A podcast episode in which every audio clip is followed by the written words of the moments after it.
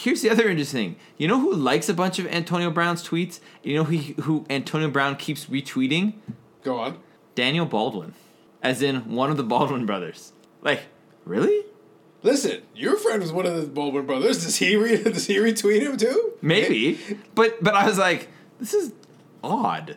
Everything about Antonio Brown is odd. There is nothing that he has done Yeah. in the last maybe eighteen months that is not odd. Yeah, but for for, for some reason, for me, the, the Baldwin brother love is, you know, You are listening to episode 34 of the Unnecessary Nonsense Podcast, the podcast of two unqualified idiots rambling on sports topics they likely know nothing about for an indeterminate timeline in a hastily thrown together format. Brought to us by It's November! I'm Carlos Alcazar. With me, as is most of the case, Dave Turnbull. November. Yes, it is, Carlos. And you know what that means? Grey Cup. It's It means something. It means something. I'm more uh, partial to the Avco Cup, you know, legitimate cups. Memorial Cup, you know, my cup of beer. Like, there's there's some real cups, and then, you know, there's that other one. Whatever works for you, man. Hey, listen. When you uh, when you get the uh, aqua cup or the fuchsia cup, then, then we're talking. Gray's a little dull for me. Not not feeling it. Not feeling that cup.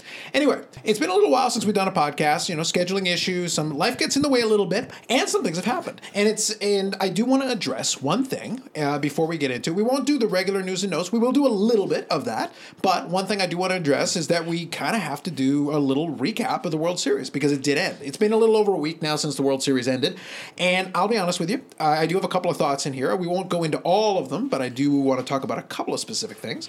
First of all, is Congratulations to the Washington Nationals on winning the World Series. For the first time, technically in the city since 1924, that franchise does not go back to 1924. It goes back to 19, I believe, 69 when the Montreal yeah. Expos uh, became a franchise and then moved to Washington. Half hearted, belated congratulations to the former Expos franchise, current Washington franchise. Good for the people of Washington anyway. At least their teams won something.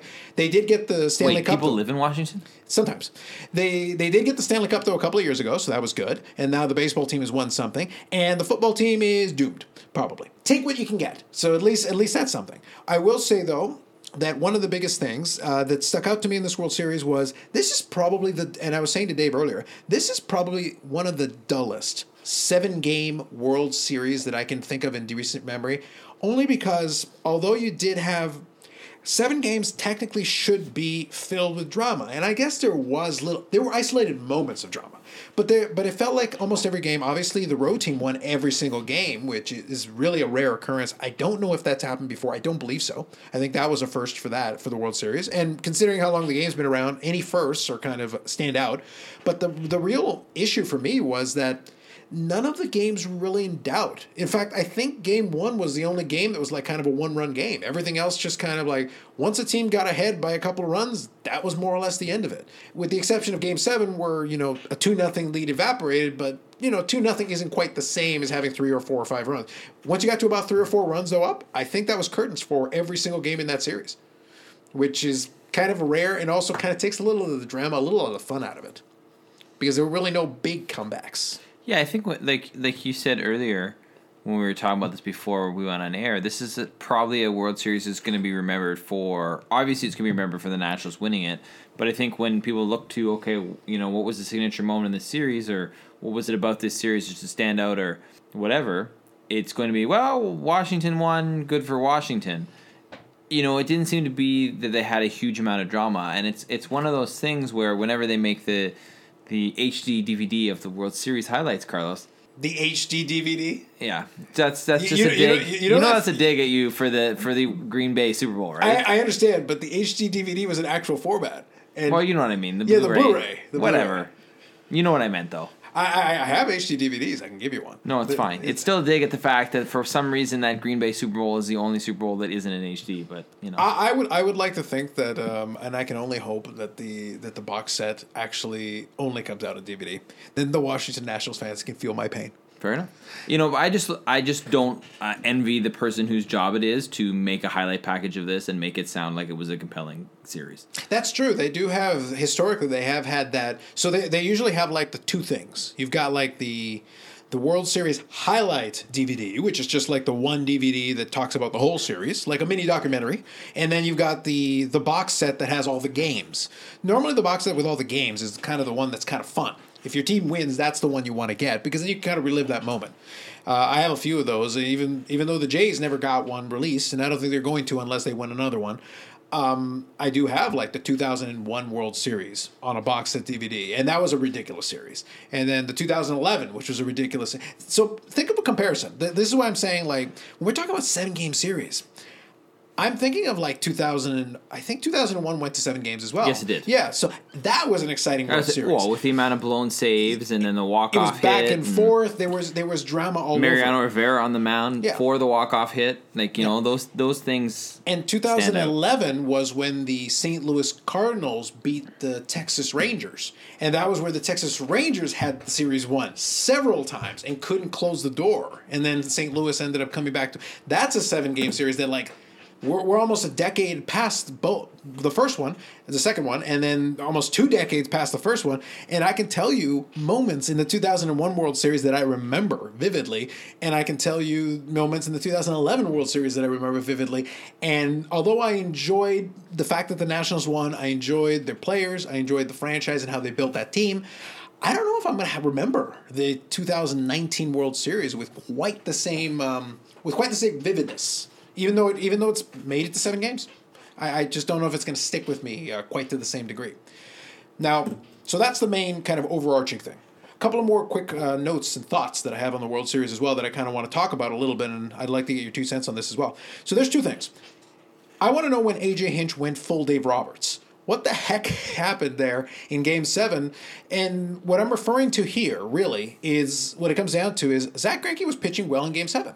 And Houston, really, after game five, it looked like Washington was dead to rights. Game six, you know, they were facing Strasburg. Strasburg won the MVP of the World Series. So he was lights out. So he was pitching great the whole series anyway. But the thing is, so game six, I, I can give it to you. It's not, it's that's not a big deal. What I would say though in game seven is Zack Greinke was pitching well.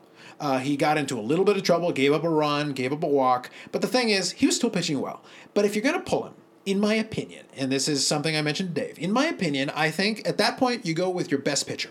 Whoever you've got that's the best, it's game seven. You've got no more games after this. And you know, you got free agency coming up with some of these players.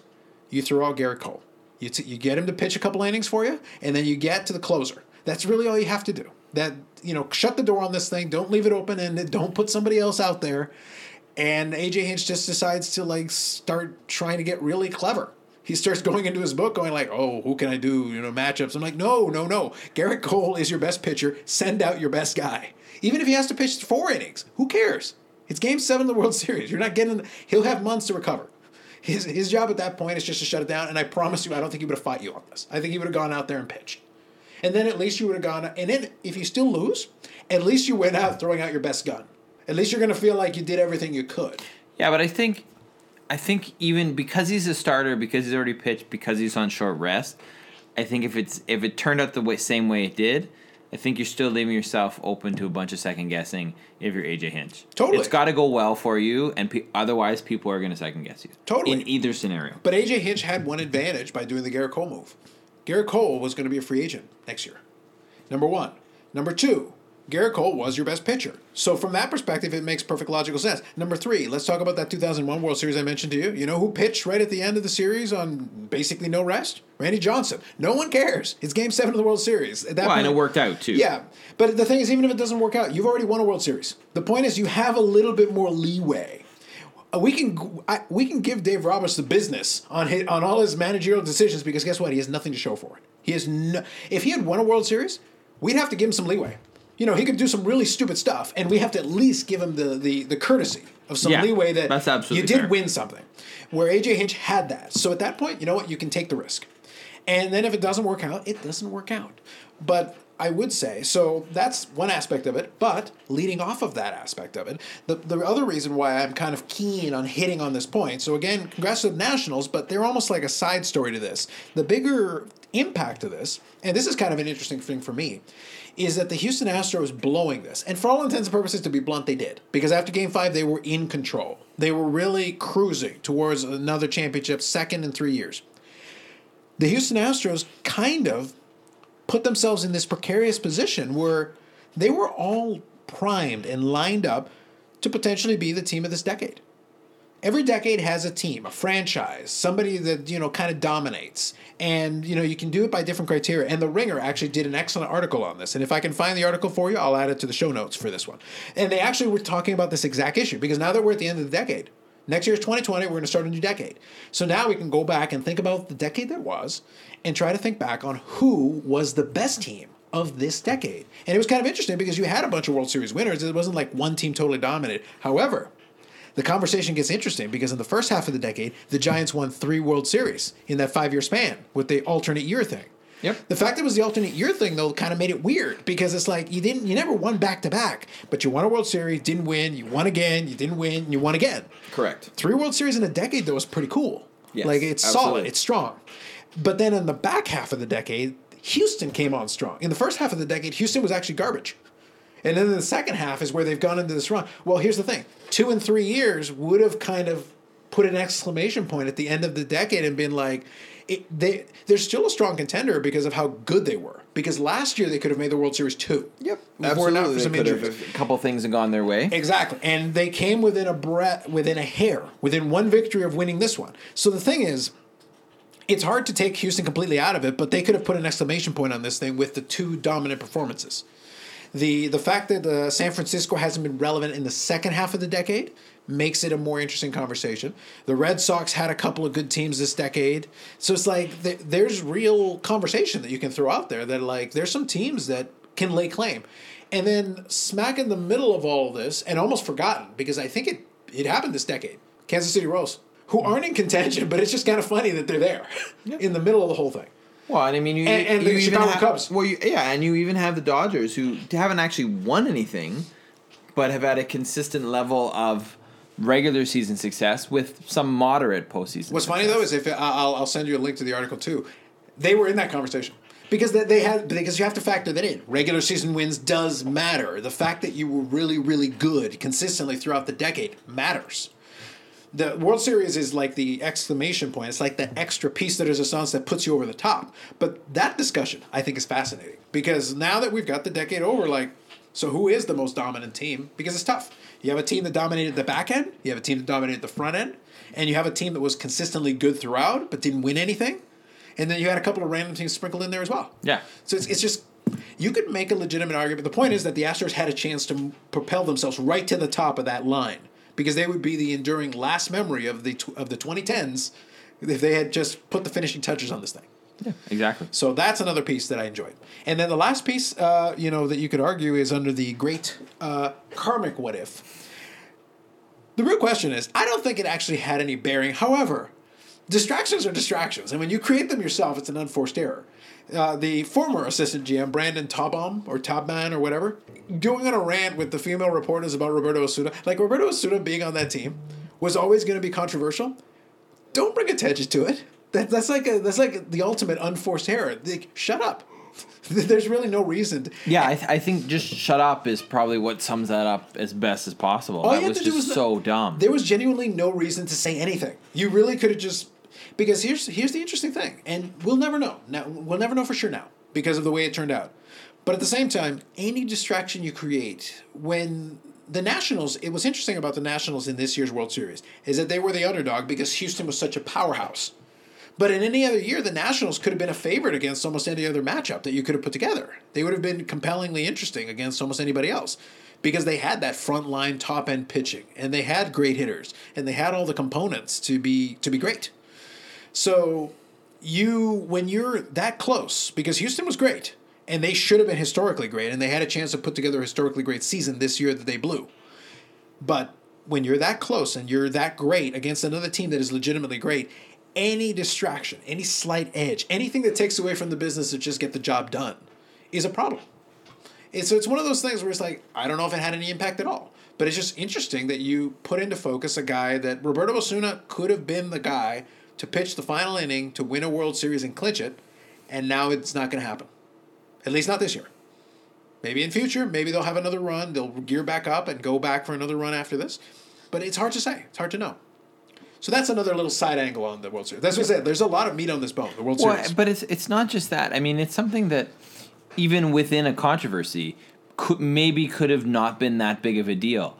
But it's the fact that If you just apologize immediately, well, that, but also fast. the fact that Houston denied that it ever happened, put out a statement to that effect. Yeah. Then you know were called out on that. It was proven that it did happen. Then they had to retract the you know the statement they put out. Like all, it was just one misstep after another. Right? If he had just said, "I'm sorry," in the first place, it probably would have gone away. Yeah, I think, it, it, but like I, said, like I said, you created a distraction where there wasn't one.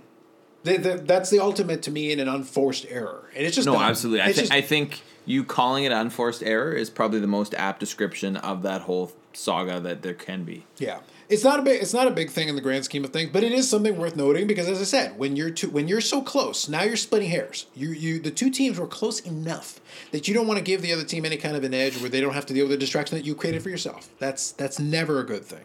So I'm not surprised he lost his job, and at the same time, he deserved it because that was a really stupid thing to do. Just in general, forget about whether you forget about whether you're okay with what he said or not. It was a stupid thing to do, just in general.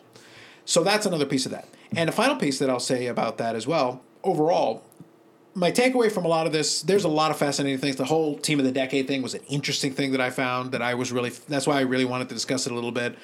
The overall legacy of these teams in the series. If, if Washington does nothing else, they can they can ride on this for a while because that was great for them. And there's a bunch of other teams though that are going to have to look at this series now and wonder if they miss an opportunity. But at the same time, also kind of an interesting little side story to this is what about Justin Verlander? And what I say, what I mean when I say that is, Justin Verlander has pitched very well in the playoffs in general, but he's still 0 6 in the World Series, and that's despite the fact he does have that ring with Houston. It's weird. He's like he's avoided a lot of the stigma of Kershaw because he's had great performances leading up to the World Series. So in playoffs in general, he's actually quite good. But for some reason, the World Series just hasn't worked for him. And he also has a ring now too. Yeah, yeah, he does. But that's the thing. Like in the end, it didn't hurt him. In the end, he still does have. It, this would be a different conversation if he hadn't had that first World Series ring in I think 2017. If he hadn't been on that team and they had gotten the job, had not gotten the job done, it would be a different conversation. But it is kind of interesting the the parallels in the sense that Justin Verlander is still more or less at the top of his game, but he just can't seem to get that World Series win. It's just kind of weird the way that's worked out. And then the other teams that have to look at from the outside looking in is are the Yankees going to be able to retool and actually come back because they lost to a legitimately great team, but at the same time, it's like I don't know if they're actually geared up well to make another run next year. They've got components, they've got pieces, but they're one of those teams because there's always a team like that that is just kind of on the outside. They have enough talent on paper. It looks like they could. Opportunities create themselves there, but then you can't get over the hump. And sometimes you just miss the window completely. That's why this Washington run was kind of crazy because they were always the team that missed that opportunity. Yeah. They would be really good and they would just fail. And this is the one time they didn't fail and they got all the way to the end and actually won the damn thing. So that's why it's, sometimes that's what happens. That's weird. That's what, I'm thinking back to like Chicago, Chicago Cubs in 2016, and they thought that a, that a dynasty was coming together because of all the young players and everything, and we're still waiting. it it didn't happen. Yeah, exactly. But at the same time, you know what? Take it when it comes. If Well- it comes, just take it. Yeah. You, you have no idea. Anything can happen, and you could be it could all fall apart tomorrow. But at least you got the one. It's the Toronto Raptors thing. You got one. Take it. Enjoy it. Have fun. All right. I did want to talk about a little bit of the World Series, so there's a There you little go. bit of a World Series recap. We got that in. All right, Dave. Talk about uh, some gray gray cups. You know, dark gray cups, light gray. What, what do you got? I mean, I got a lot of things. That All right, all right. talk Which, about. where do you want to go? Go ahead. let's let's go a. Antonio Brown first. Our Because because guy, because Antonio Brown is the gift that keeps on giving. future when you have a superstar. Antonio Brown. Yeah, I don't even know. So so here's my thing, and let, let me go on a, a couple of points here. Please. That I have. So the latest Antonio Brown is he he put out yet another tweet where he's basically like, I mean, you can get the exact wording if you want, but the the idea where he's like, I'm done with the NFL, you know, they're I, they're not making any more money off my blood and and sweat and all that jazz, and he's like, you know, it's not happening.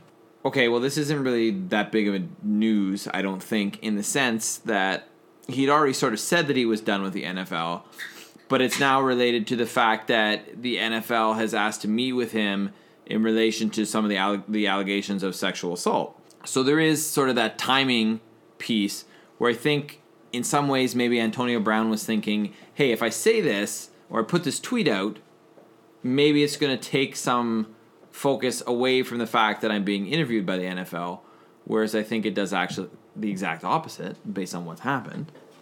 But there's two things in this that I find more interesting than the actual tweet itself or the fact that he's getting interviewed by the NFL. Go on. Okay. So these are because one of the things I want to do is I actually went to his Twitter feed because I wanted to see, you know, around the thing what's there. This is Dave hanging around in the dark web right now. Yeah. So first of all, he has some, he's liked a bunch of tweets from the Mexican Football League. As you do. You know, so it's like you know he's Viva la Mexico, Dave. basically being like, hey, you know what? I'll come play in Mexico.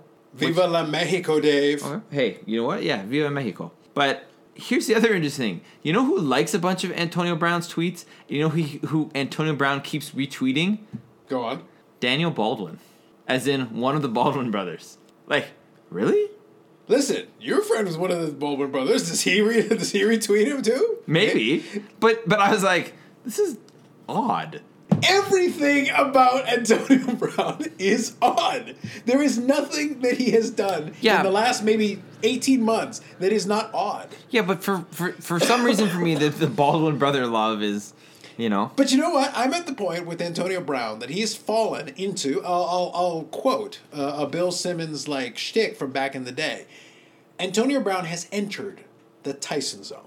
Are you familiar with this? No. Okay, so conceptually, I'll quickly explain. Obviously I'm assuming it's linked somewhat to the Twilight Zone and that Yeah, kind of but, idea. but, But, also specifically to Mike Tyson. Yeah, so- so but what that means is it means when an athlete transcends our regular boundaries of our world to the point that I can tell you a story about said athlete, and no matter how outlandish or ridiculous, you would believe it. Because there's just so much weirdness that surrounds this person that at this point, like almost everything is in play. Hence, what happened with Mike Tyson at his prime, at his peak. Mike Tyson was so crazy that I could tell you that he went in, claimed he was abducted by space aliens, you know, pick, uh, basically went in and robbed a bank half naked while covered in whipped cream. And you could be like, while that sounds weird, I could believe that happened. The point is, no matter how ridiculous the story is, you could be like, okay, plaus- under normal circumstances, I would say like you're full of crap, but it's Mike Tyson, so it's plausible. That's when you've entered the Tyson zone. Yeah, and oh, right now he- Antonio Brown is there. Oh, totally. And he's He's been there for a while. Yeah, but he now he's once you're in that zone, man. It's like there's almost nothing you could tell me that I couldn't be like, I could see that. So him, you know, being an honorary Baldwin, sure, why not? Maybe he could be in a movie with one of the Baldwins. Why not? Um, at this point, though, eh, since you've entered into the dark web, I almost want to send you an assignment. I, I, I want, I wanted, I almost want to force you to be like, all right, there's only one logical place you can go now. You must go to the YouTube channel and watch the Antonio Brown YouTube channel. Oh yes. Yeah, no, I, I don't think I want to. No, no, it. you want to. I know you want to. No, I'm not sure I do. Secretly, you do. Secretly, deep down inside, you you're like, I, I have to know. What is this fool doing? What is he saying? Because you know, Is Daniel Baldwin on the YouTube channel? may, how do I know he's not? Okay. There's no way for That- me to know. I can't answer then maybe that. I will go try and find I genuinely can't answer that question because I have seen it on my feed here and there, eh, but I'm like, I refuse to click on it. It's like you, you ever seen The Ring? I, I think I would die. No, if I, I know, but I know the the premise of it. I, I, I'm, I'm fairly confident I would actually just burst into flames spontaneously if I started watching that YouTube channel. I can't do it.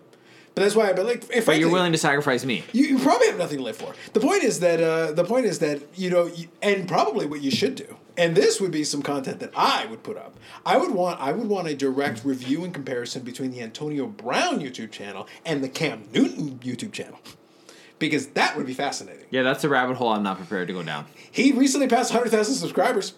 I know this because he had because one of those videos came up on the feed as well, and I'm like, I'm not doing it. Nope, can't can't go there. The man is probably just talking about hats. How I'm do I know he's I not reviewing proud hats? that you have resisted that, Carlos. I, I, ha- I have to. I can't. That there.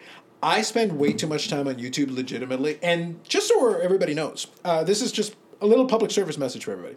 If you have the YouTube app on your phone, now I have YouTube Premium, so I don't know if this applies to the regular YouTube as well. It might. Um, if you have the regular app, you can actually see time watched on the YouTube channel.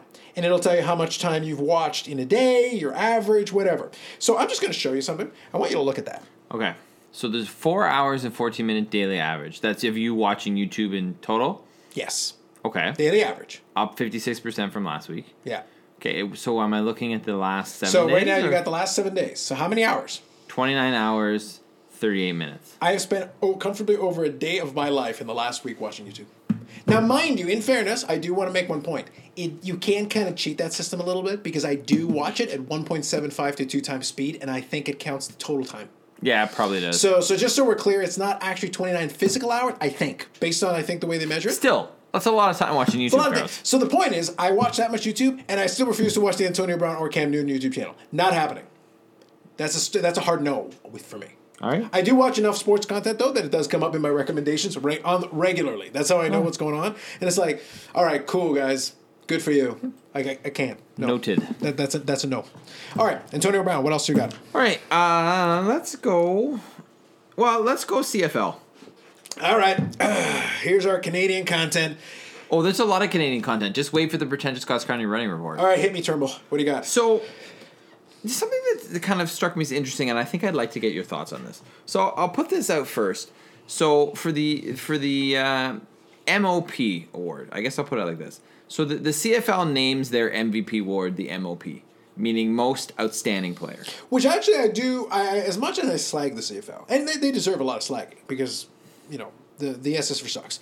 But the point is, I legitimately think that makes more sense linguistically as an award because most valuable is so hard to define. Well, the most outstanding is a little easier. I agree with you because I think if you look at most sports, right, that have an MVP award, Yes. it is the it is not the most valuable player necessarily who gets that award. Yeah. It is the most outstanding player. More often than not. Which is why why Mike Trout has ever won one ever, because he's not valuable. Just just You're thought. just hating on Mike Trout, man. Eh, listen, uh, at some point we'll have a longer conversation about this. Mike Trout is the no calorie superstar. He is the uh, he is made with aspartame. He basically uh, it's not real. It's not real sugar, but you know it's, it, there's liquid there. You can consume it. It's he's the empty calorie superstar. There you go. All right. But yeah, so I think I think that's a, a thing I would actually a trend that I would sort of like to see in other sports. Is them changing the MVP to the MOP. Now, I was actually going to ask you this question. So, based on what you just said, though, would you want them to change it, or would you want them to have both? No. because I, because I can actually live with both. Sure, I, I could live with both, but I don't think it's necessary. But the thing is, I would love for there to be a distinction between the best player that year, statistically or whatever, because that I think is more objectively easier to define, whereas valuable is a little more subjective. Correct. Agreed. Because I think somebody who's legitimately valuable, who might not have the best stats that year, but has contributed through through their team winning games and helped them get there and do whatever, I feel like they should be recognized. Maybe they don't have the best stats that year, but maybe they just you know went in and busted their ass and, and one got them a couple extra wins that they wouldn't have otherwise gotten. That's the most valuable to me. Yeah, no, fair enough. But as I said, there- an argument can be made. But if you're gonna, if you're only gonna have one, I do prefer the most outstanding. So I do think the CFL got it right on this one. All right. So th- I did compliment the CFL. There you go. Right down. There you go. Mark it down, date, timestamp. When you're listening to this podcast, Carlos complimented the CFL. This is a momentous thing. It, it may not happen again. So Ex- take it, take it, take it. Exactly. So, something else I find interesting about this, though, is the two candidates. The way the CFL does their awards is each team nominates a player for each award. Yeah. And then it is narrowed down to one person for the East, one person for the West, and then when they have the CFL award ceremony, They one of those fight two to the people death. wins. That would also be that would also probably give you more props for the CFL if they actually did that. Thunderdome. Even better. I, I'm saying I, I'm literally giving If they you, can get Tina Turner for it. I'm literally giving you CFL ideas. Hashtag ratings. Hey, you know what? Uh, the TSN contract's up at the end of this year, so that might be something they need for next year. Jokes aside, do you think anybody else is going to be competing for that contract? I don't know. I'm. I think the CBC might go in somewhat for that. We'll see. Do they have money after they like buy gum in a coffee machine? No, but I also wonder how much does TSN really want it. I, I think so. Let, let, let, quick side quick sidebar, uh, because this is a good this is a good topic. Here's the thing: I think TSN wants it, but I think TSN is also able to go like, wait a minute, we literally don't have anyone competing for this TV contract. Why are we like even paying them? Well, that's the thing. If it depends, like if the number's low enough because TSN's like ah whatever, then CBC may have enough money to pay for it. But fair enough. Or get some. Maybe it's one of the things where it's not an exclusive contract for one network. that that that. But the thing is, for the CFL, that might be wise. Um, how I would say though, the, thing though is, I feel like TSN could be like, all right, look, tell us what CBC comes back with, and we'll offer you a hundred bucks more. And then you know they come back and say, okay, so you can have one hundred one dollars. So that's all you're getting. so the- the thing is, I don't, I, I genuinely don't know, because let's put it this way: CBC's bread and butter, sports wise, has al- has been for years, decades, Hockey Night in Canada, mm-hmm. and the Hockey Night in Canada thing. They basically only still have it by the good graces of Sportsnet because Sportsnet knew they would get skewered over the coals if they took away CBC's thing. So they actually almost it's almost like a charitable contribution. They basically gave CBC the right to still have their game. Correct. In return for kind of borrowing and usurping the Hockey Night in Canada thing. Because if you look nowadays with the way that Sportsnet did, now they spent mega money on that on that NHL deal some years back. So now if you go on Saturday night in Canada, you got the CBC games on, and then sometimes you got a game on City TV, and you got a game on like you got a game on some weird networks that I don't that Well, hockey Rod- hasn't been on. Rogers' own network. Yeah, but hockey wasn't on those networks not that long ago. But now obviously they are, and actually, and that's great for the team for the Canadian hockey fan. That's actually really awesome because some of those networks, you know, you get on regular, you know, TV cable packages, not a big deal, but then you get to watch them. You've actually got a couple more options to watch games, which is sweet, you know, for for the viewer. Um, you don't need to buy the hockey package necessarily. If you happen to have it, then you get all the games anyway. But if you but if not, you can watch. You don't have to watch the Leafs game on Saturday night if you don't want to. So I, I think that's the biggest win for Canadian hockey fans. But I'm just saying the CBC thing is kind of almost a gift. I, I like I said, I don't know if they have the ability to pay for the rights. Basically, the most exciting uh, sports related thing that I think CBC has been able to execute that I can think of outside of Hockey Night in Canada is I think they got the Premier 12 baseball championship, which I stumbled upon by accident in my parents' house. I don't even know what that is. That is apparently an international competition that I didn't know about. That apparently is to qualify for the Olympics. So I and they actually have legitimate teams in it. I didn't even know this was a Is thing. Panama in there? Absolutely not. They suck. they are what the, the, the kids call not good. They are garbage AF. Ah. like it's just so bad. But the Dominican Republic is in it. The Team USA is in it. Like Puerto Rico's in it. Like Canada? Absolutely. Yeah. Yeah. Like they've got legitimate. So pretty much everybody except Pan- that plays baseball except Panama. the Netherlands is in it. yeah, yeah. Ex- so everyone except Panama. Listen, we got no hit by the Dutch. I will not have you besmirch the Dutch. Hey man, my background is one quarter Dutch. I just think that's hilarious that the Dutch are better at baseball than Panama. There's something wrong with that, Carlos. I I feel like coming out of retirement in baseball at age 36, going on 37, and I go, I will now be the dominant player on this team. It- what a what? low bar. It it might not be a bad idea though. It'll be me and Bruce Chen I mean, carrying you can franchise. still speak Spanish. Yeah, Bruce Chen will probably still be there, Yeah, it'll be me and, and the Chen. weather's better than it is here. Yeah. Well, the only person I will tell you who won't make that team, Ruben Rivera. Never again. That's a story for another day. All right. Okay. Please go on. So if we get we go back to the, the actual candidates for this award. Now? Oh, dear Lord. Is that something? All right, please. Okay. Go on. All right.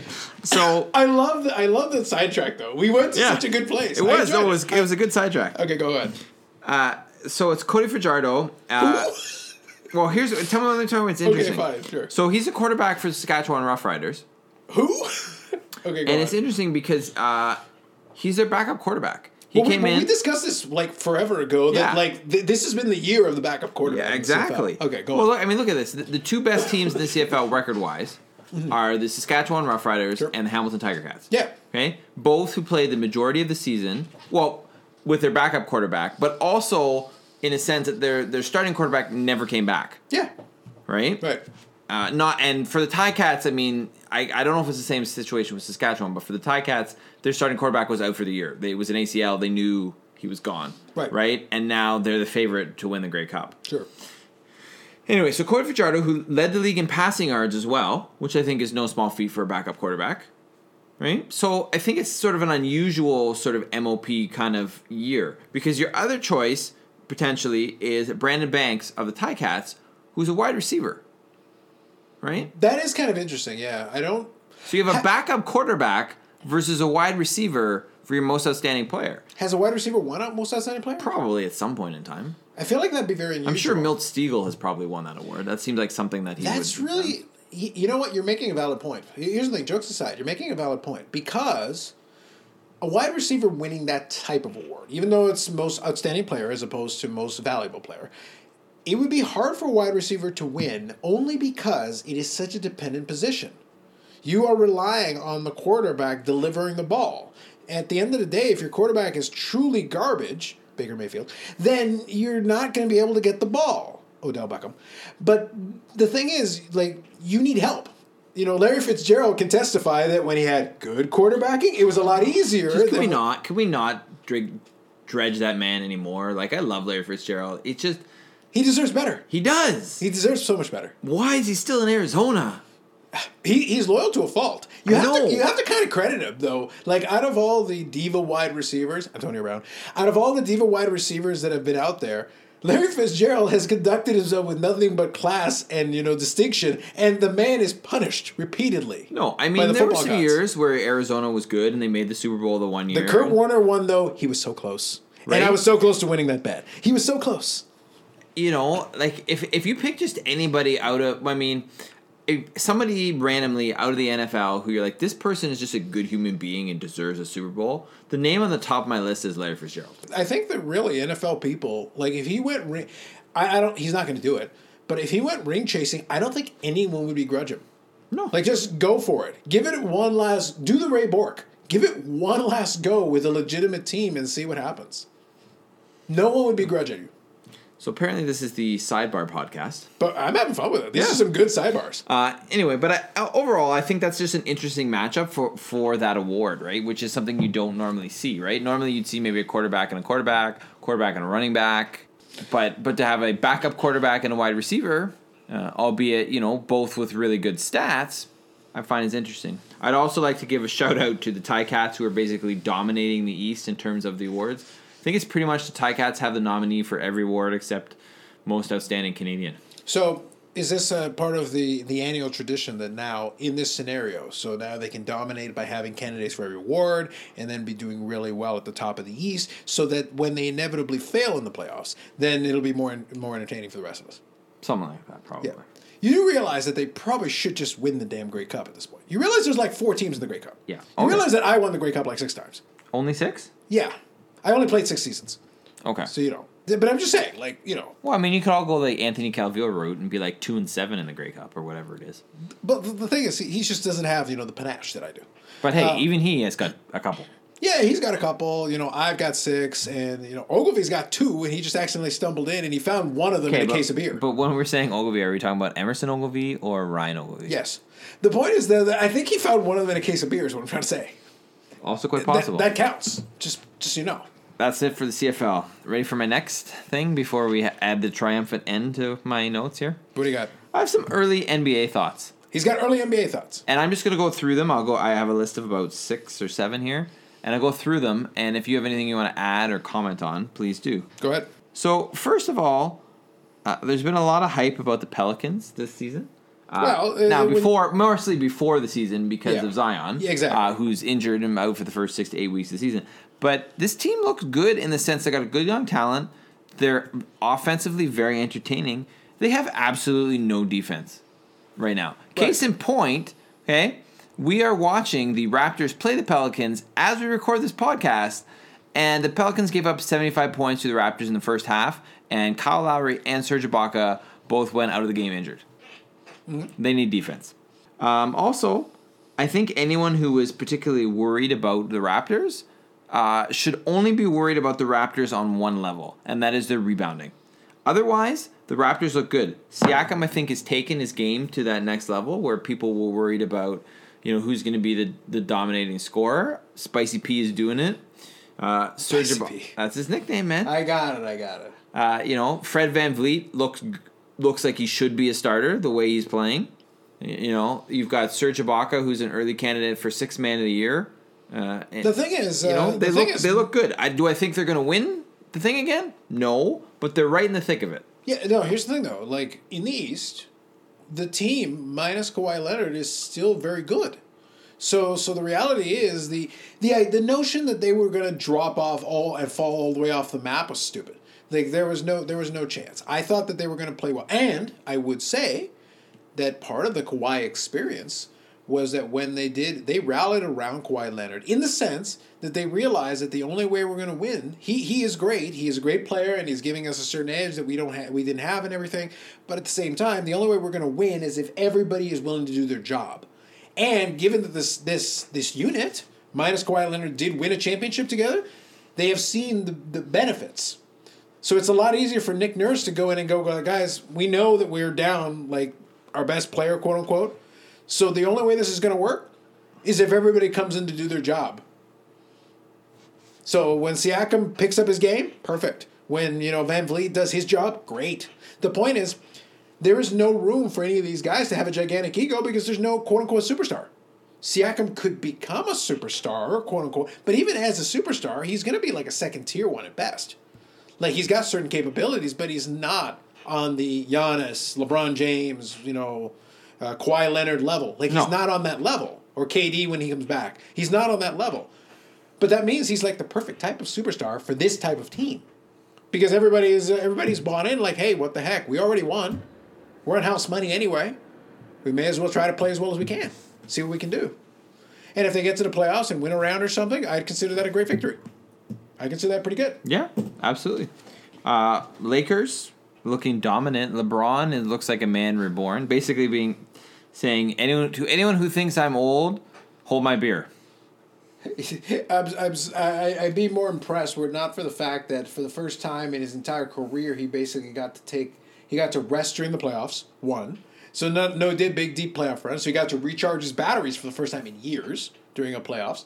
But number two, also, um, given that he has Anthony Davis, he is as motivated as he's been in a long time because his first year with the Lakers, it was kind of a write off. Any realistic person knew that that was a write off. And at the same time, I don't know if LeBron James was there in the shape that he can be. And now I think he's in the shape that he can be. I think he's he's like, all right, this is about as good an opportunity as any here.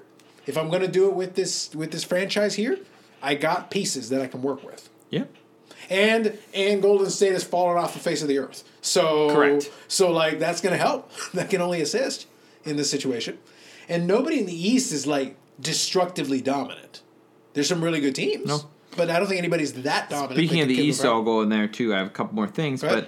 but uh, Boston is looking like really looking like uh, Kyrie Irving was the issue, and the chemistry was a problem. And now that that's not a problem anymore, and they basically replaced Irving with Kyrie Walker. Or, or sorry, they've replaced Kemba, Ky- Walker. Kemba Walker is the one the replacement. That uh, yeah, they look pretty good.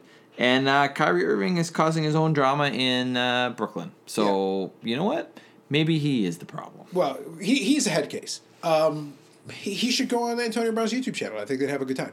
But the um, but the thing is that the Boston Celtics are kind of the opposite of what happened with the Raptors. They had a team that did the do your job thing, and they did very well.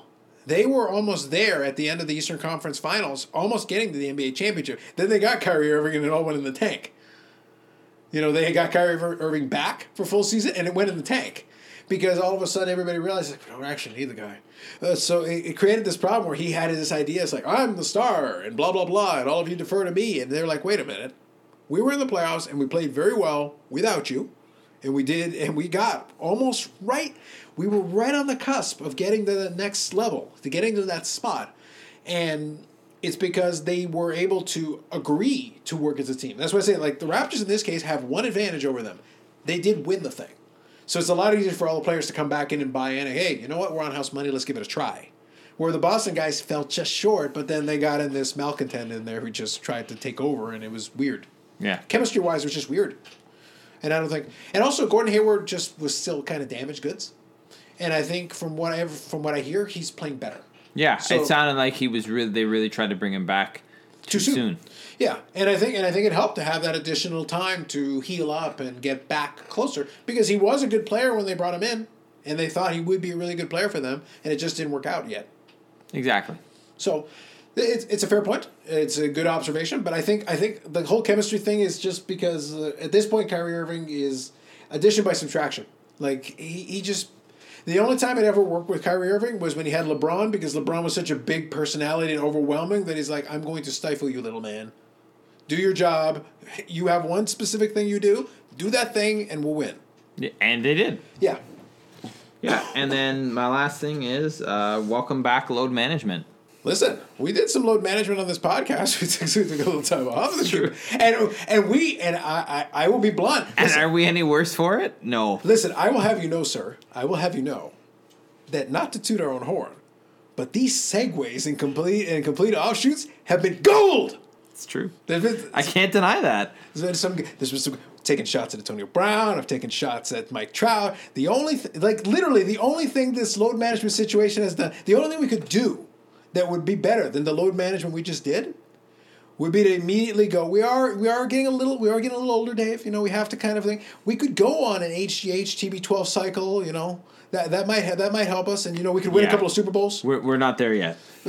any, any minute now. I'm just saying. Listen, he started right around. He started right around this point. It's like you know he he had the resurrected career. You know he had the same career track as a Barry Lamar Bonds, except for some reason we don't look at Tom Brady. Just a little questionable. Just just saying the exact same career trajectory with the with the early 40s thing and playing about the same Barry Lamar Bonds. Just just I'll just leave that out there. I just, just thought it. I, I, I wouldn't we wouldn't have a resurrected podcast, you know, resurgent, you know, return if I didn't take an unprovoked shot at Tom Brady. This is true. All right, so those are my early season NBA thoughts with Carlos's commentary and sidebar. And now, Gold! and now, Carlos, the intro, please. you knew it was coming, Yeah, yeah. and if you didn't, you should have expected it. Yeah, yeah, unfortunately. All right. The uh, most excited segment uh, for anyone in, in parts of the third, basically wherever poor people reside. The favorite segment of the poor people of the world, the pretentious cross country running report with Dave Trimble. And this week, it's all about Canadian soccer. Whoa. And when I and so let's go there because some interesting things have happened in Canadian soccer basically since we've last been on the air, which are worth noting. Uh, so first of all, and in no particular order, I think it's actually well, yeah, most recent to not so recent, but Hamilton won the Canadian Premier League championship. Oh dear Lord, I forgot about this thing. okay. So Forge FC is your Did Canadian you Premier go League to any championship. games? I went to the opener. Okay. of which I got a free ticket, and basically Bob Young gave away tickets to anyone who wanted to go to that game. You you are truly a, a connoisseur and a patron of Canadian soccer. Well, look at this. I thought that I had like I won the. T- I got an email like you won. I'm like sweet. I won a ticket, and and then I find out that really no anybody who wanted to go could go for free. He just wanted to pack the stadium, and you know it was which weird. worked. I got, it was a good crowd. It was weird. One of the, one of my great cup wins was when I got an email like that. You won! yeah! it was weird. It, it was it happened almost the same way. So con- I just want to say congratulations to Hamilton. Uh, it was a home and away against Calgary or Calvary FC, which is in Calgary, uh, and Hamilton won both legs one to nil. Do you have any idea how wonderful it would be if Calgary FC was in Edmonton Yes. or in like Nunavut? That'd be great. Uh, the other thing that I found was interesting is that they said the before the season started, the thing was they said that they needed about four thousand average attendance throughout the league to be sustainable. Okay, sure. Okay, uh, and they averaged about forty two hundred, That seems kind of low, but yeah, I guess so. How much were the tickets? like twenty bucks. So four thousand. So maybe. So Now I don't know about other teams. Uh, obviously, some venues were bigger than others. Yeah, and, for sure. And some But had 4,000 smaller so crowds. Four whatever. thousand. So was that? Did they have like different tier tickets, or was it kind of like a general admission thing? I think there were there were for Hamilton, but I o- I'm only familiar with Hamilton games. I never looked up for any other team. Not fair the- enough. But even if you average it out at that twenty bucks, you're talking like eighty grand a game. How much are you playing the players? Yeah, I don't know. But that's what they said. Are you Keep paying them like Timmy's gift cards? Like what are, you, what are you giving them? Okay, but sure. that's what they said, and uh, they've they've exceeded what they the threshold they set for the first year, which I think is is good for the league and good for Canadian soccer. The second piece, believe it or not, Toronto FC is back in the MLS Cup final, which takes place on Sunday. Is that why you're wearing the Toronto FC sweater? yes, that is correct. By the way, I actually uh, minus the Toronto FC, you know, which makes it lame. That seems like a good quality sweater. It is. It's nice. Very nice. Also, Benny T is traveling to Seattle for that game. What? That's right. He bought a ticket, and he's uh, via Vancouver going to Seattle with a friend to go to that game. So do you know what I have to say to that? Please, let's hear it. what? How is it fair that this kid has that much money? So what I'm thinking here is, uh, you know, I could I could go the really lazy route. This is the low brow hanger, you know, entitled millennials. Uh, in this case, you know, even younger. Uh, well, I think he's still a millennial. by I- I think definition. so, Yeah, yeah. I could go with entitled millennials, but I'm a millennial. I'm an OG millennial. So so I'm not going to go that route. No, I'm going to go a different route. This this right here sounds to me like a self indulgent wiener with too much bloody money. like what the? Go to Seattle to see Toronto. Guys, we gotta go to Seattle. Why are we going to Seattle? We're gonna see the Space Needle? No. We're gonna we're gonna go check out like Nintendo and some of the other Microsoft and the things that are over there in Washington State. No, we're not gonna do that. We're gonna go see Toronto FC play the Seattle team. Yeah. So, but two things. One is the Seattle Sounders. That's their name. Woo. Also, it is in CenturyLink Field. They so should have it called them. in They the- should have called them Seattle It Supersonics. is. It is in the Seattle Seahawks stadium. So there is that. do they think they can fill it Uh, you did sold out. for like a football? Well, it wouldn't be wouldn't be a football configuration. I guess like but- sixty-seven thousand tickets they sold, something like that. We're about to go into another sidebar. Uh, so I'm going to begin with this. My, my reply is going to be, What?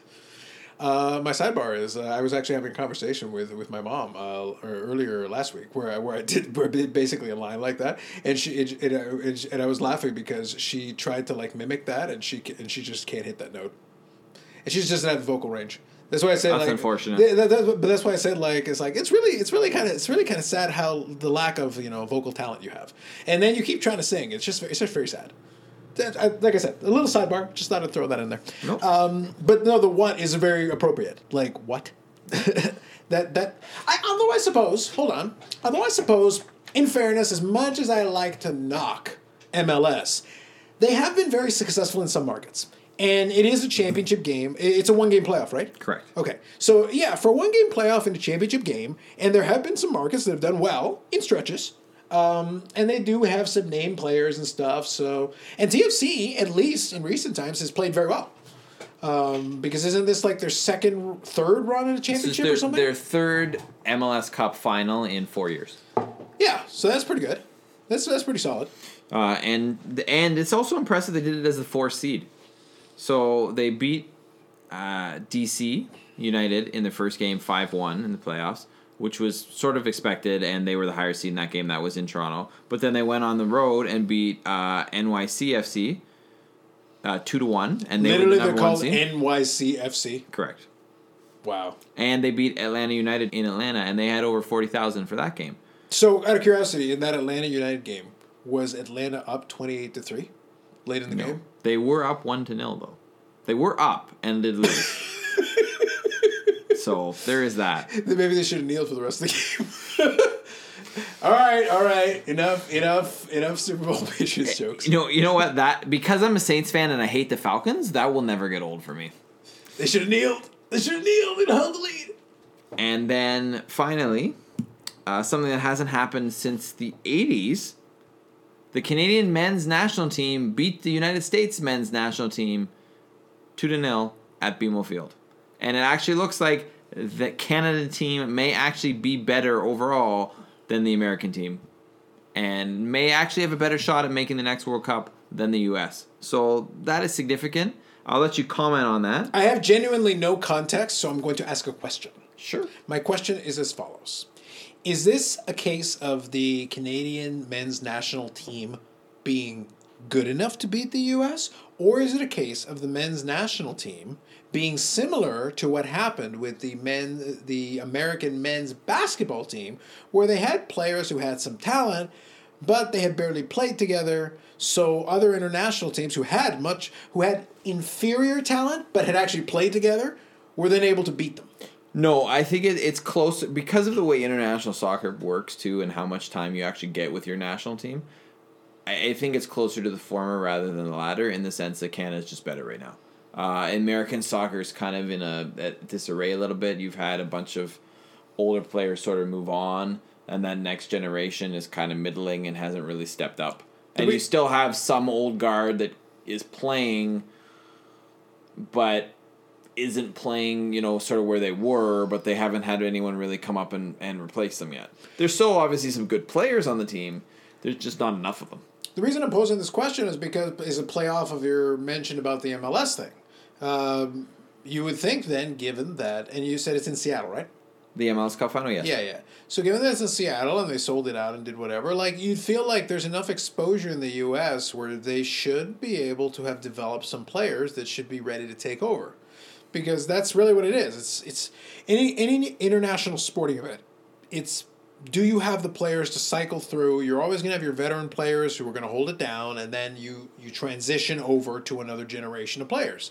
And um, not that long ago, recently, the um, the Canadian women's hockey team was honored. I think the 2010 team was honored for thing. I don't remember exactly what it was, because but but the thing is like there's a lot of Canadian women's teams that were really good. So I'm they a lot of them have been honored for a lot of things. The point though is that the whole reason why the international women's game uh, for Canada has done so well is that they've always all right, we got the veteran players, the Hayley Wickenheisers, the whoever, and then you get the young players. They play for a while, and then they become the veterans, and then the next one, and then that, blah, blah, blah, blah, blah, blah. Exactly. And then the cycle continues and continues. And in the U.S., it's exactly the same thing. That's why those two programs have been so good. A lot of the other international teams in women's international hockey, the reason why they've struggled is because they don't have that back uh, back end yet. They haven't built up that foundation of like these are the good players who have played well, and then the next generation come in and kind of learn and play with them, and then they they phase out and the new ones take over. They just don't have that backing, even though historically they have it. But that's how the international thing works. Is that if you're going to have international teams, you, you have to have the veterans to hold it down, and then but then you need the influx of the young players to to be re- to take over as they learn on the job, so to speak. So I don't know. Um, it does surprise me though that there's a gap because effectively what you're saying is there's a little bit of a gap where the next generation isn't quite ready yet, which is a little weird given that it's been kind of ongoing, like it's been consistent. So where where did the gap happen? What what went there? What went on there? Well, I think that's a, a, a question that I don't fully know the answer to. Yeah. but uh, I think it it's you know the, I mean soccer does kind of go sometimes in the international goes through these lulls and, and dips and, and, and whatnot. There's there's few even the greatest teams in the world, you know, or the consistently greatest teams in the world, like somewhere like Italy, right? Italy didn't make the last World Cup. So I mean it does happen periodically where you kind of have a dip and then, you know, they figure things out and then they're back on track all of a sudden.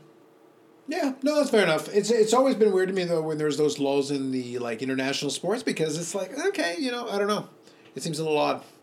But anyway, fair enough. All right, anything else you want to add in there? That's all I got, man. All right, see, I even contributed to that one. There you go. We're, we're back in rare form. Plus our, plus our tangents Our sidebar game is, is strong. Strong, strong. One more quick thing. It's uh, it's not really a news note, but it was something that amused me. Um, did you hear about the thing about the San Diego slash London Chargers? Yes. Yes. And and the, the the amount of denials that have come out of Los Angeles about it. Here's just the thing though, like Wait, did you say San Diego? I did. Okay. I- Did you do that on purpose? Yes, I totally did. Okay. I refuse to acknowledge. Like they're not the Los Angeles Chargers. No one cares about them in Los Angeles. This is also true. Yeah, like genuinely no one. The the LA Rams are the only team in LA. Let's move on. Like seriously. Um, it's adorable. They're gonna share that stadium with the Rams. Yeah, great. Uh, the Rams will then sell out the stadium, and then the LA Chargers. I feel you're giving the Rams too much credit for selling out the stadium. I think they actually will sell out the stadium because I think the novelty will be there for a little while, at least for the first little bit. Maybe for a couple of years. because it is a new mega stadium, and apparently it's supposed to be really, really nice. Like at the very least, people will be like, "Oh, let me let me check it out." Here's the thing: there will be some people that will go like, "Oh, are the Patriots playing here? Oh, cool." Or you know, are the you know, are whatever insert team du jour. Fair enough. Yeah, I think at the very it'll be similar to what happened when the Lakers weren't that great a little while ago, where people would still or the LA better example. The LA Clippers. When the LA Clippers sucked for a long time, they would still draw some fans because they would come to see the other team. So I think there'll still be a little bit of a draw there, especially in a new fancy schmancy mega stadium. I'll give you that. So I think that'll be at least a little while. But I think the I think the Chargers just struggle to draw flies. I think they, they're just not going to. Here's the thing. I think I think logistically it would be a nightmare. But I have to be honest. I, I actually think the London Chargers idea would be fantastic. I actually think that they would actually do better in London. Or, better yet, here's a real cool idea. You're going to love this. You ready? Move back to San Diego. You idiots. Like, now, in fairness, I would continue to hold tight if I was San Diego. I'm not giving you a free stadium of any kind. You want a stadium, build it your damn self. But I've been on this bandwagon for everybody. Don't build, don't give them money for a stadium. Or if you're going to give them money for a stadium, charge them rent forever in perpetuity. You want a stadium? Fine. You don't own it. What about the naming rights? You don't get them. It's my stadium. I'm paying for it. It's mine.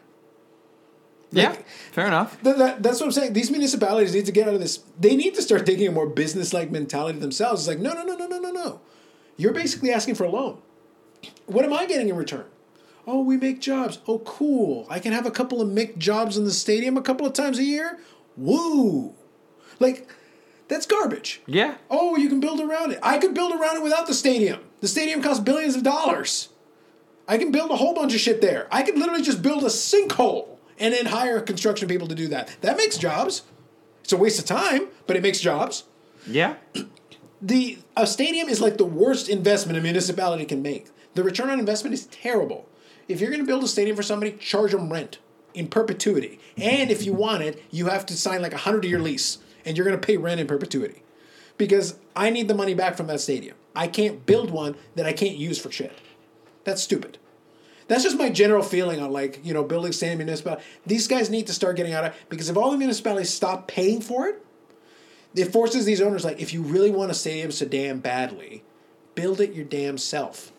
Also, on a related note, maybe if you started doing this, maybe they would build their own stadiums and maybe they would build stadiums that were designed to last. Fenway Park still exists. Is it perfect? No. Is it still around? Yes. Wrigley Field still around. Well, and they also make uh, and continued improvements to those stadiums too. you have to keep retrofitting them. But the point that I'm trying to make is those stadiums were built with the idea that they weren't going to be obsoleted in 20 years. They were not designed for that. They were designed with the idea, oh no, we'll build the stadium and then you'll do. But give you a good example. I'll give you a different example. We'll go back to football. All right. City, I, th- I want to say City Park or City Field or whatever. What team are we talking about? whatever the predecessor of Lambeau Field was, there was a different name. It was like City Stadium or City Municipal Stadium or whatever. I Okay. forget what the original name was. The point is, before it became Lambeau Field, you had a field there. Lambeau Field is built in the same piece of land that the original stadium was built in. So what you kept doing is you just kept retrofitting and expanding and expanding on the original piece of land. Mm-hmm. It was it's effectively the same stadium, mind you. Obviously, the current day Lambeau Field is way nicer. It's bigger. It's got bigger capacity. All that. It's the same damn stadium. Yeah. The core, the baseline, the spot where you built it is the same spot. You didn't find another piece of land a couple of miles away and then build another thing. No, that's the same. So the neighborhood that was built around it is still the same neighborhood. So the point is, Lambeau Field at this point is an institution. So now it's like it's taken on in the football context. It's taken on that same uh, feeling, sensation that you have. Who is arguing to tear down Wrigley Field? Who is arguing to tear down Fenway? If I mean, you it did. The Fenway argument did happen. But Sure, there, but, but- there's so much pushback from the community. Absolutely. But the thing is, here's the thing: if you were the Boston Red Sox and you were right now running another championship team, you could you could build another stadium somewhere else in, in Boston, but it wouldn't be the same. And also, you've got the structure and bones. Well, just jack up the ticket prices. That's what they do. But Yeah. the, but the point is that, and obviously, like the best example of that was the the uh, the Green Monster seats. They didn't exist when the stadium was built, and then you added them in. So the point is, you can do little things there. And by the way, the capacity of Fenway Park is still relatively small. yeah, especially compared to the MLB average. Yeah, it's but- below average. But you manage. The point is, you, you find a way, you make it work. But the the point is that Well, yeah, they've done a really good job of maximizing their revenues. exactly. But the point is that you build that stadium. You, those stadiums were built with the notion that they were going to be around for a while. They weren't built with the idea that hey, you know what's going to happen in twenty years? Oh, now it's old. Tear it down, build a new one. which is really ridiculous. it gets really expensive to keep building new stadiums all the time. Like the, the next football mega stadium is going to cost like two or three billion dollars. That's why the um, Which is just stupid when you really think about it. That's why I, I won't. I promise I won't go too much further down this rabbit hole. But all, my my main point is that's the reason why the whole argument for many years around here was always, oh, what would it take to get to the NFL in Toronto? Like about six billion dollars. That's what it would take. Because the problem is, no matter what you do, oh, you can use Roger. No, you can't use Rogers Centre. It won't work. It, it's it's not designed properly for that. It just can't do it. Yeah. So it it was designed for a multi-purpose stadium, which isn't good enough to make that happen. You have to build it. So you have to find a piece of land. You have to build a. It's going to cost you multi-billions of dollars to build the stadium, and then it's going to cost you multi-billion dollars to get the team. Whether it's through buying a different team and bringing it over, you know, a relocation fee or an expansion fee. Either way, nobody can afford that. It that's the reason why it doesn't work. Plus, you can't have corporate ownership in the NFL. So you know, Rogers would have done it already if they could afford to do that, but they can't. They don't have a choice. So it's that's the problem. Is like it, it's a bad business, bad business model to get into at this stage. Um, even with all the TV money, if you're already in the NFL, so be it. You're good. You're good to go. You got part of the TV pie. You're solid. But like, you're not going to build a new stadium. That's why, as long as you can hold a municipality hostage, why that's why the Raiders are going to Las Vegas. Like, if you can find a sucker municipality who's willing to shell out money to basically put you up rent free and let you have all the revenue, well, that's a great business deal for you. Dumb as hell for the municipality, but Agreed 100%. but that's my, I'm off my soapbox. But the, the whole thing is, I genuinely dislike the whole idea of build a new stadium for a team. I'm like, why? You know what? If you go away, that sucks. But I'll live. I I just don't see a value in continuously doing it. That's why it's going to be interesting to me in the long run to see what happens with the Jays and Rogers and everything in the long run because I don't think you're getting another stadium. Not for a long ass time because guess what? We can keep retrofitting the dome. It may not be your optimal choice. It probably shouldn't have been your first choice in the first place with when you designed it, but it's the one you got. And I don't see another spot where you can put one. Yeah, So- exactly. That's it for that. All right, cool. I just wanted to have a quick discussion about that. The, but in, the upshot of this is honestly, if you could get an NFL team in London, I'd at least give it a shot. Logistically, it would be interesting, but I think it's doable. And it would be kind of cool to to have that nine thirty game though. That'd be kind of funny Yeah, on a regular basis. I'd be down for it. Yeah, I kind of enjoy it. All right, so that's good. I'm good with that. All you got anything So, what are you looking forward to, Carlos?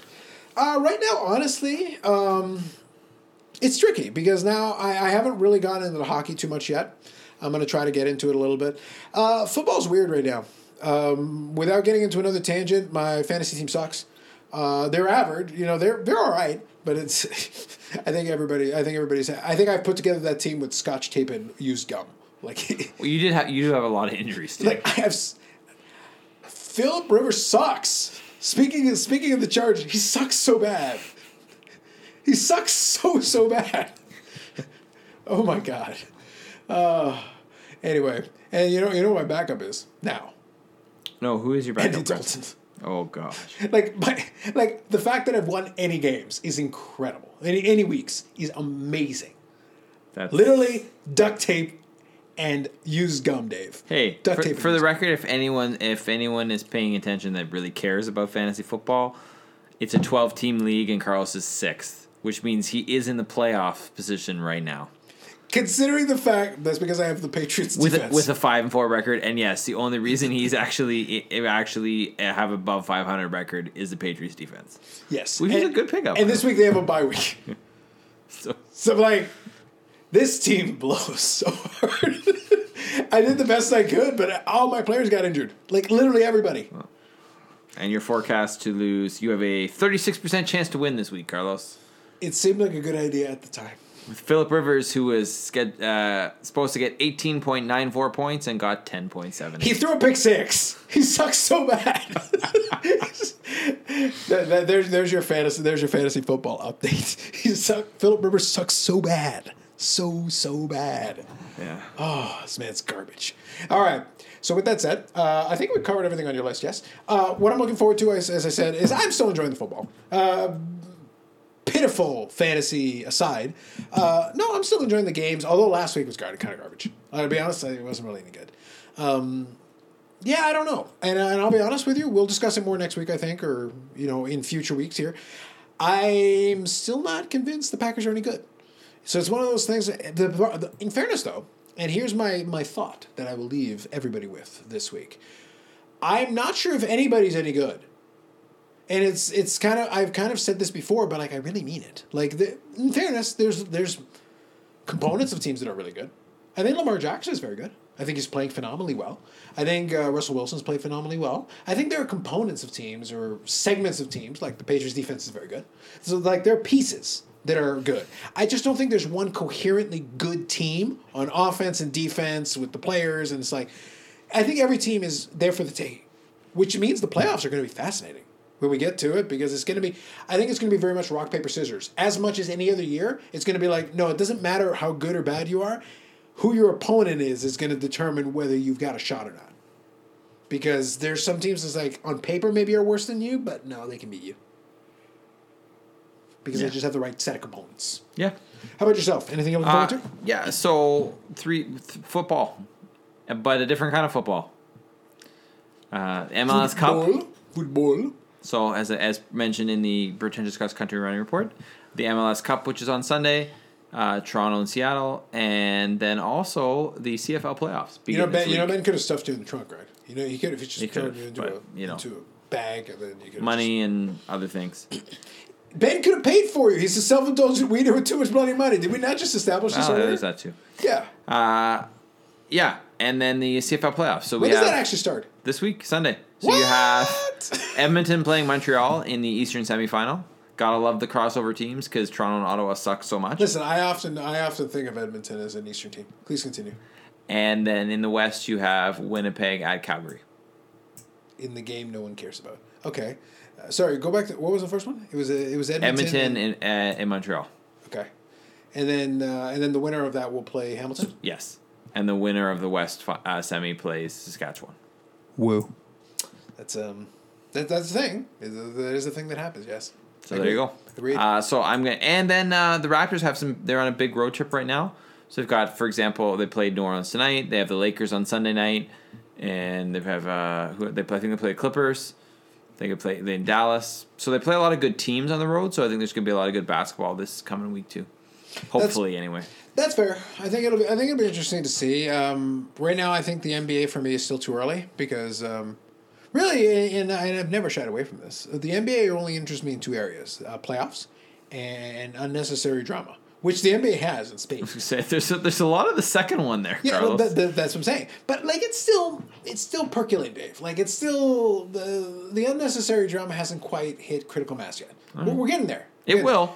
You know, it ma- will. you know, maybe we'll have maybe we'll have someone randomly like stab somebody, and then we'll get we'll get there.